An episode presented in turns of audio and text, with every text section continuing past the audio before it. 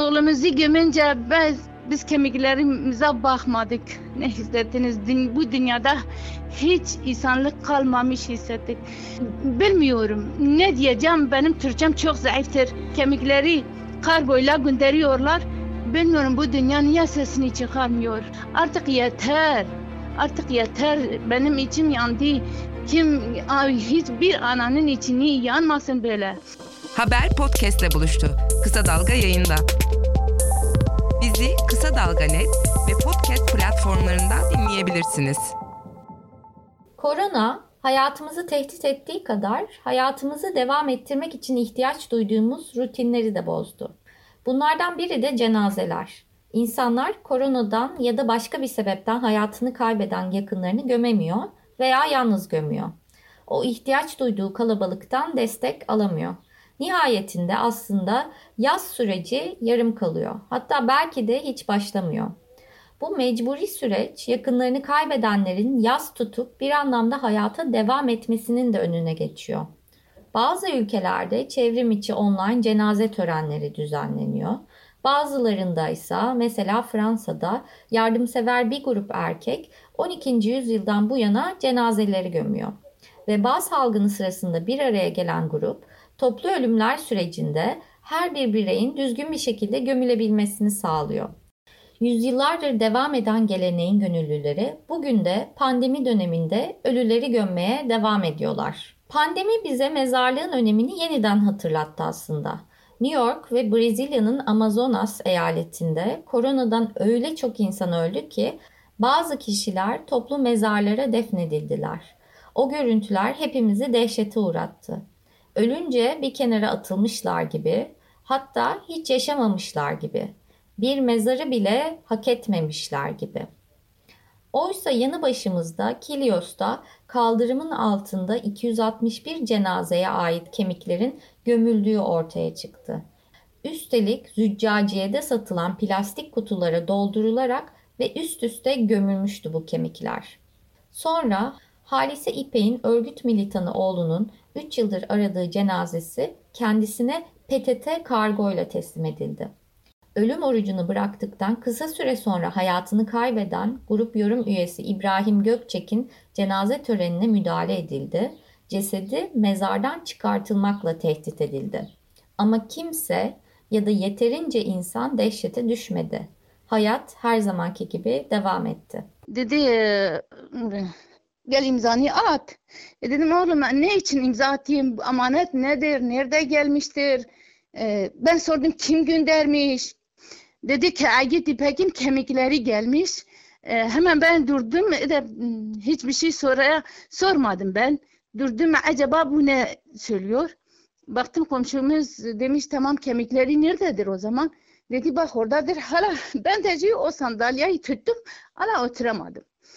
Baktım bir kolye oradadır ama kargo yazıyor üstüne. Ben e, hemen dedi Agit'in kemiki dedim oturamıyorum. Benim gözüm karardı. Ben Kısa Dalga'dan Beril Eski.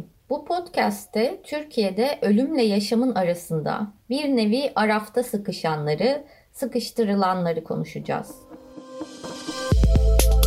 Bizi Kısa Dalga Net ve podcast platformlarından dinleyebilirsiniz.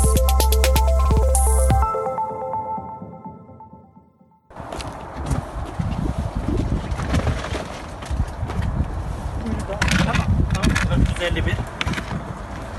Biraz anladı. Yer. Al. Gayrimüslim. Altıyı açtınız mı? E, Evet, 451. Tamam 360 çıkardım. Mezopotamya Ajansı'nın yayımladığı bu videoda gayrimüslim dedikleri, 451 dedikleri aslında birer insan. PKK'lılara ait olduğu belirtilen bu cenazeler 2017'de Bitlis'teki operasyonlar sırasında mezar yerlerinden çıkartılarak İstanbul Adli Tıp Kurumu'na getirilmiş. Sonra da Kilyos'ta bir kaldırımın altına gömülmüş. Cenazeler züccaciyede satılan plastik kutulara konmuş, üst üste gömülmüş. Cenazeleri çıkaran kişinin kemiklerin olduğu kutuları ayağıyla ittiği görülüyor videoda. Ve bu videoyu izleyenlerin yorumları hep aynı. Sözün bittiği, insanlığın öldüğü yer.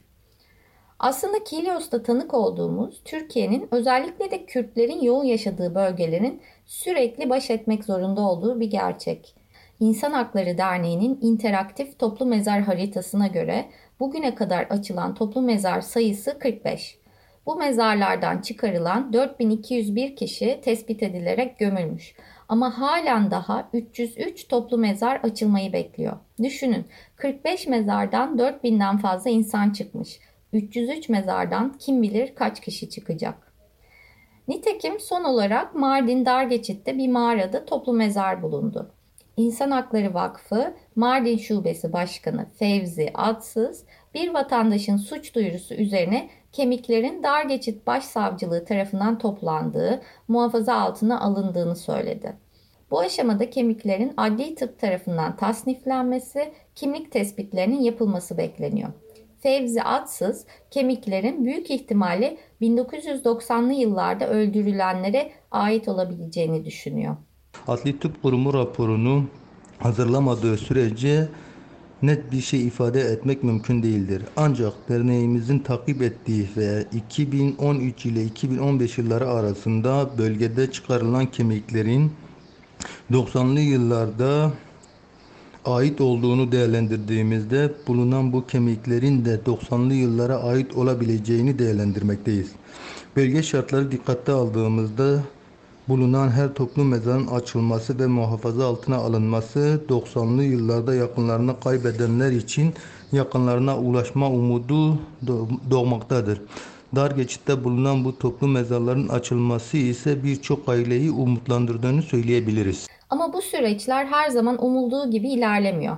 Nitekim 2010'lu yılların başında toplu mezarları açmak yönünde üstü kapalı bir irade gösteren hükümet bugün bu konuyu görmezden geliyor. İnsan Hakları Derneği eş başkanı Rehşan Bataray da 2009'dan bu yana gelen yoğun başvuruların bu örtük iradeyle birlikte arttığını söylüyor. Bunun üzerine de İHA'de Diyarbakır Şubesi artan başvuruların sistematik hale getirilmesi ve tespitlerin kalıcı ve görünür kılınması amacıyla bir interaktif haritalama çalışmasına başlıyor. Bu cenazelere ilişkin araştırma yaparken, arama yaparken e, veya savcılıklarla e, cenaze yerlerinin tespiti ve açımına ilişkin çalışmalar yapılırken toplu mezarlarla karşılaşıldı.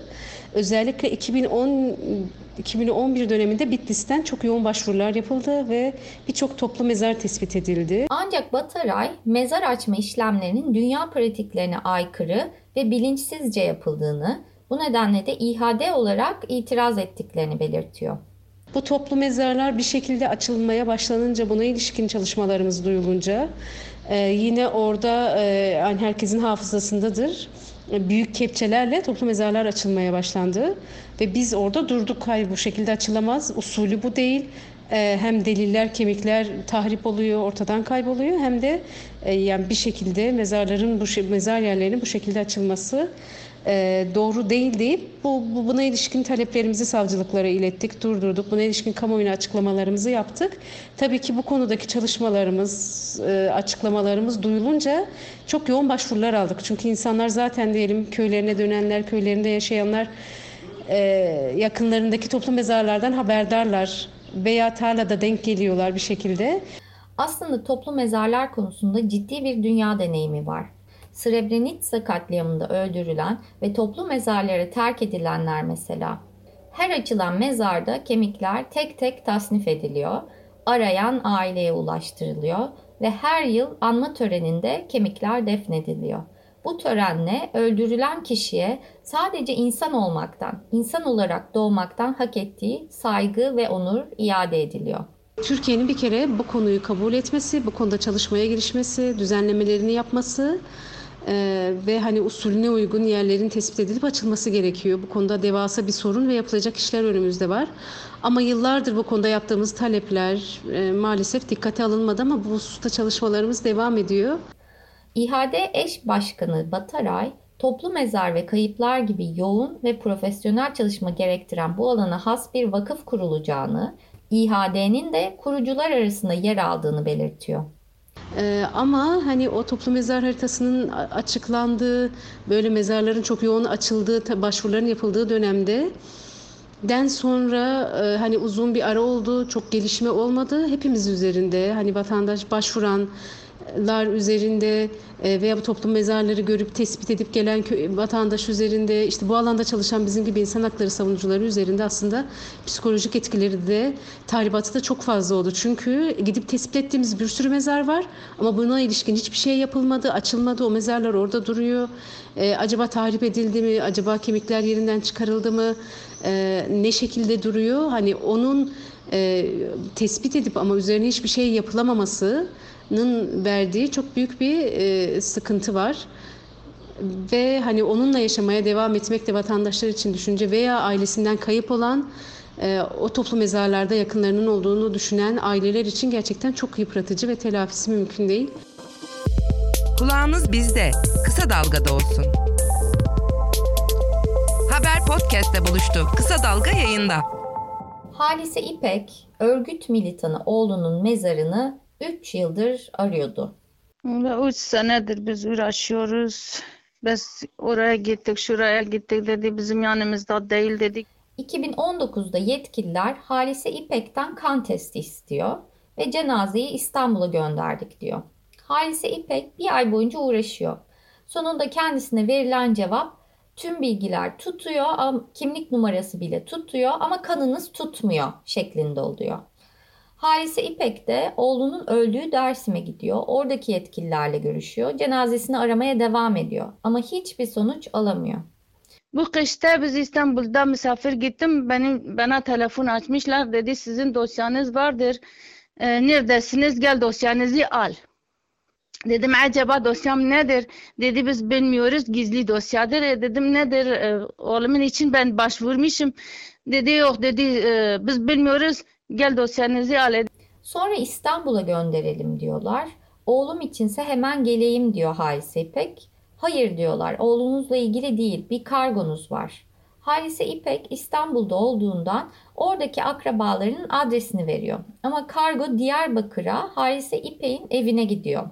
Evde kimse olmayınca oğlunun öldüğü şehre Dersim'deki yetkililere gönderiliyor. Ve sonra Diyarbakır'a geri gönderiliyor. Halise İpek'i kargosunu teslim etmek için Diyarbakır'da emniyete çağırıyorlar. Ben gitmişim e, orada e, bir polis kapıda vardır dedi sen ne suç yapmışsın içeri gireceksin. Ya dedim bize bir bu kağıtı bana vermiş dedi amanetiniz var amanet bilmiyorum nedir. Eğer suç varsa siz yaptınız ben hiçbir suç yapmadım çocuğumu arıyorum. Ancak kapıdaki polisler Halise İpek'i içeri almıyorlar. Ay başında gel diyorlar. Bir avukattan yardım istiyor. Avukat yeniden emniyete gitmesini, almazlarsa kendisine yardım edeceğini söylüyor. Bunun üzerine Halise İpek elindeki kargo kağıdıyla yeniden emniyete gidiyor. İkinci sefer ben bir komşumuzu aldım. Kimseye de söylemedim. Dedim bir e, dosyadır hala o dosya nedir? Hiç kemik aklımıza gelmedi. Kapıda geçen sefer onu içeri almayan polis olmadığından bu sefer emniyete girebiliyor Halise İpek. E biz gittik içeri, içeride sorduk. Dedim kağıtı gösterdik. En son dedi kapı, bu kapıdır dedi amanet yeri burasıdır.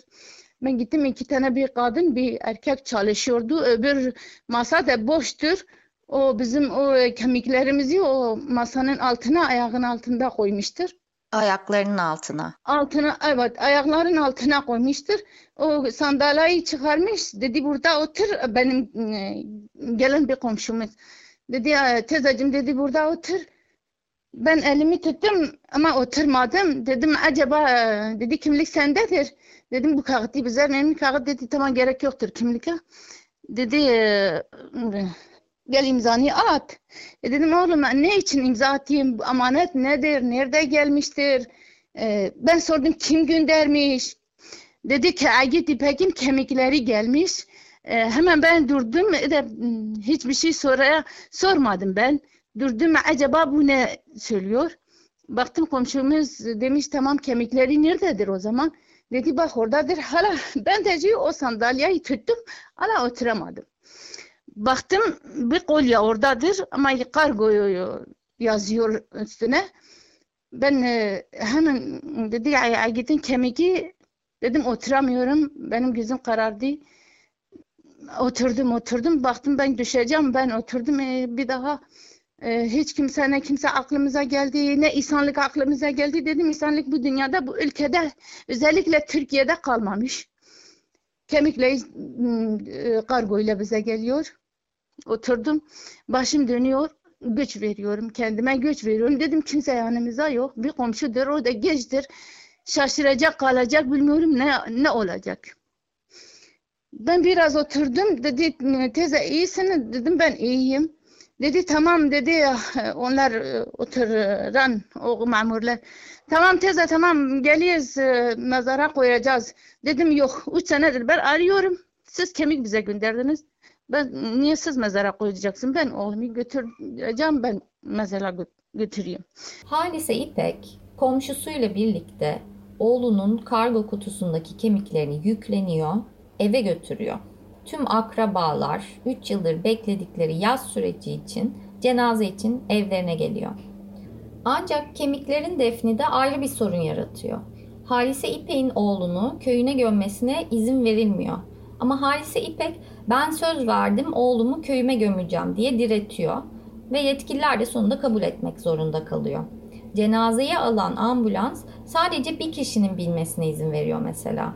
Ve köye giderken onları polis ve askerlerin olduğu araçlar takip ediyor. Köye vardıklarında etrafa askerler ve korucular çevirmiş. Mezarlık çembere alınmış ve köylülerin yaklaşmasına izin verilmiyor. Akrabalar mezarlıktan uzaklaştırılıyor. Yalnızca Halise İpek, Kepçeci ve iki akrabası cenaze törenine katılabiliyor. Ben orada ol, olana kadar o askerler gitmedi. Dedi gidin çabuk gidin. Biz orada burada sizi bekliyorum. Abim onun yanına gitti dedi ya bak kimse yok. Benim kardeşimdir. Üç sene bu kemikleri arıyor. Ben onu kaldıramam. Rahat olun. Gidin. Dedi siz görevini yaptın gidin ya. Dedi biz gitmiyoruz. Biz rahatız. Siz gidemeden kadar biz de gitmiyoruz orada.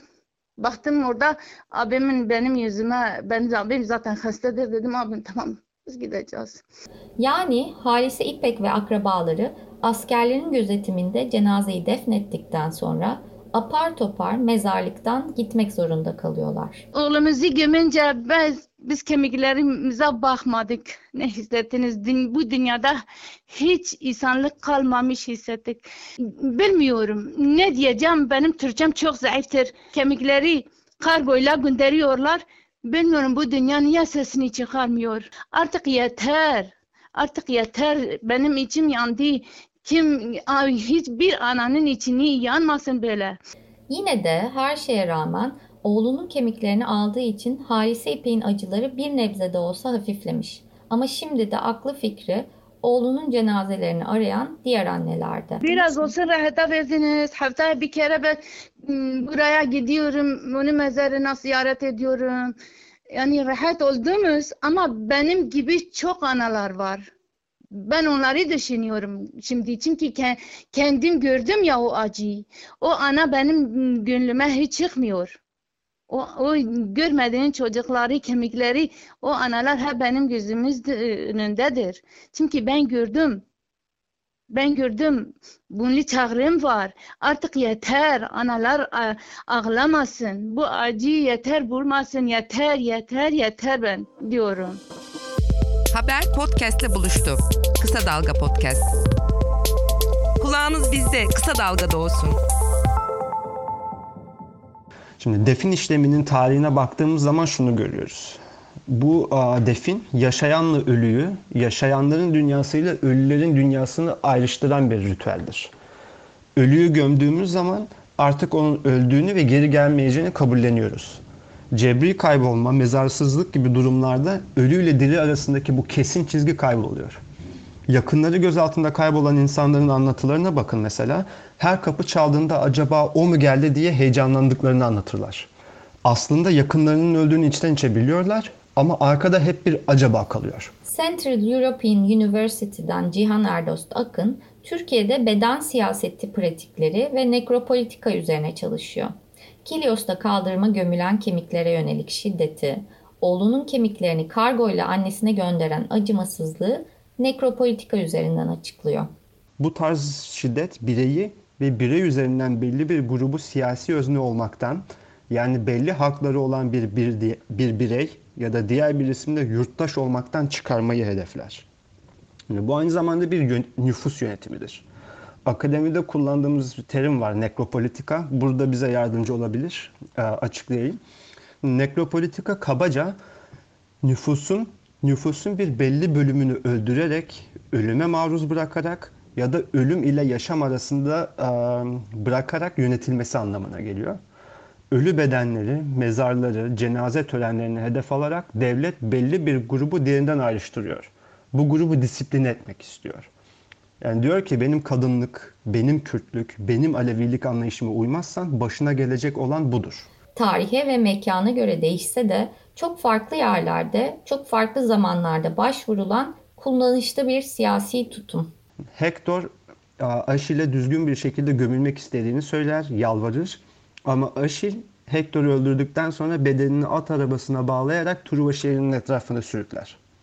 Şimdi devletlerin kuruluş aşamasında da ölü bedenleri ve mezarlıkları hedef aldığını başka örneklerde de görebiliriz. Mesela Kuzey Moğolistan'da bir kavim geleneksel şaman ritüeli olarak ölülerini vahşi hayvanlar yesin diye doğaya bırakıyor. Sovyetler geldiğinde ise bu ritüeli hemen yasaklıyorlar. Mezarlar kuruyor ve ölüm sertifikası politikasını getiriyorlar. Bu genelde devletin merkezi hükümet anlayışını güçlendirmesi ve özel alanı düzenleyerek siyasi otoritesini kurması olarak okunuyor. Erken Cumhuriyet dönemi için de benzer bir yorum yapabiliriz bence. Erken Cumhuriyet döneminde özellikle gayrimüslimler hedef alınarak bir homojen toplum yaratma çabası vardı. Bugün de özellikle Kürtler ve Aleviler hedef alınarak homojen bir toplum yaratma çabası var. Nekropolitikanın en uzun süreli, en acımasız bedellerinden biri de mezarsızlık. Akademisyen Akın, kayıpların ve mezarsızlığın psikolojik işkence olarak kabul edildiğini söylüyor. Uluslararası hukukta ise bu psikolojik işkence olarak kabul görüyor aslında. Yani mezarsız bırakmanın ardında korku iklimi yaratmak, korku, psikolojik şiddet ve hak ihlalleriyle yaşayanları disipline etmek yatıyor. Bir açıdan isimsiz, yüzsüz ve yurtsuz bireyler yaratılıyor. Tabii mezarsızlık denince akla ilk cumartesi anneleri, insanları geliyor. Üstelik onların sadece yakınları mezarsız kalmadı.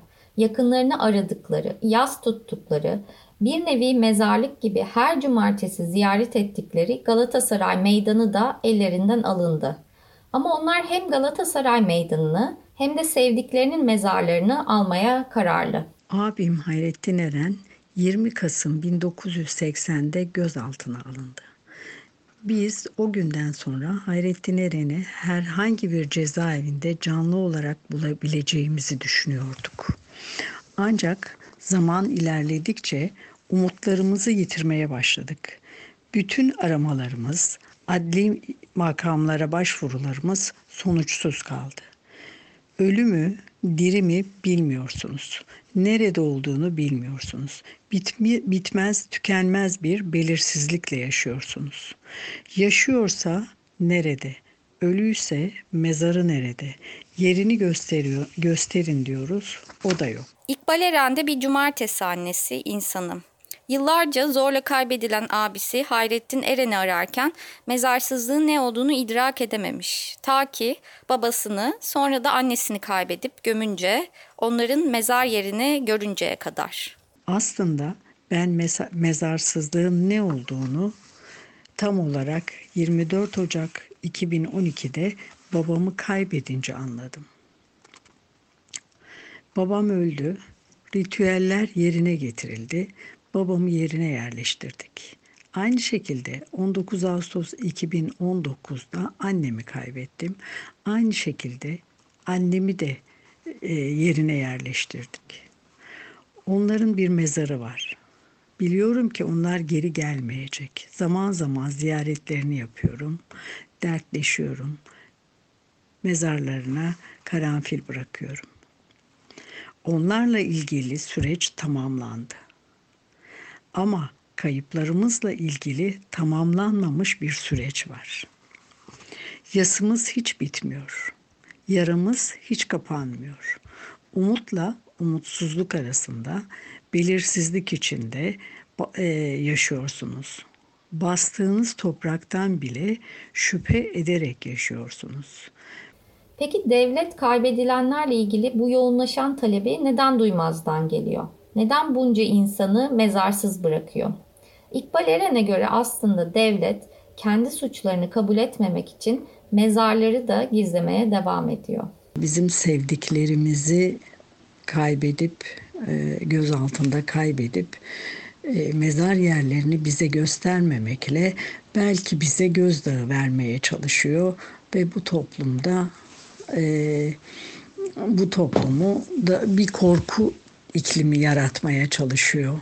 E, yapmak istediği buydu. Ancak daha da önemlisi devlet bize sevdiklerimizin göz altında kaybettiklerinin mezar yerlerini gösterdiği zaman işlediği suçu kabullenmiş olacak.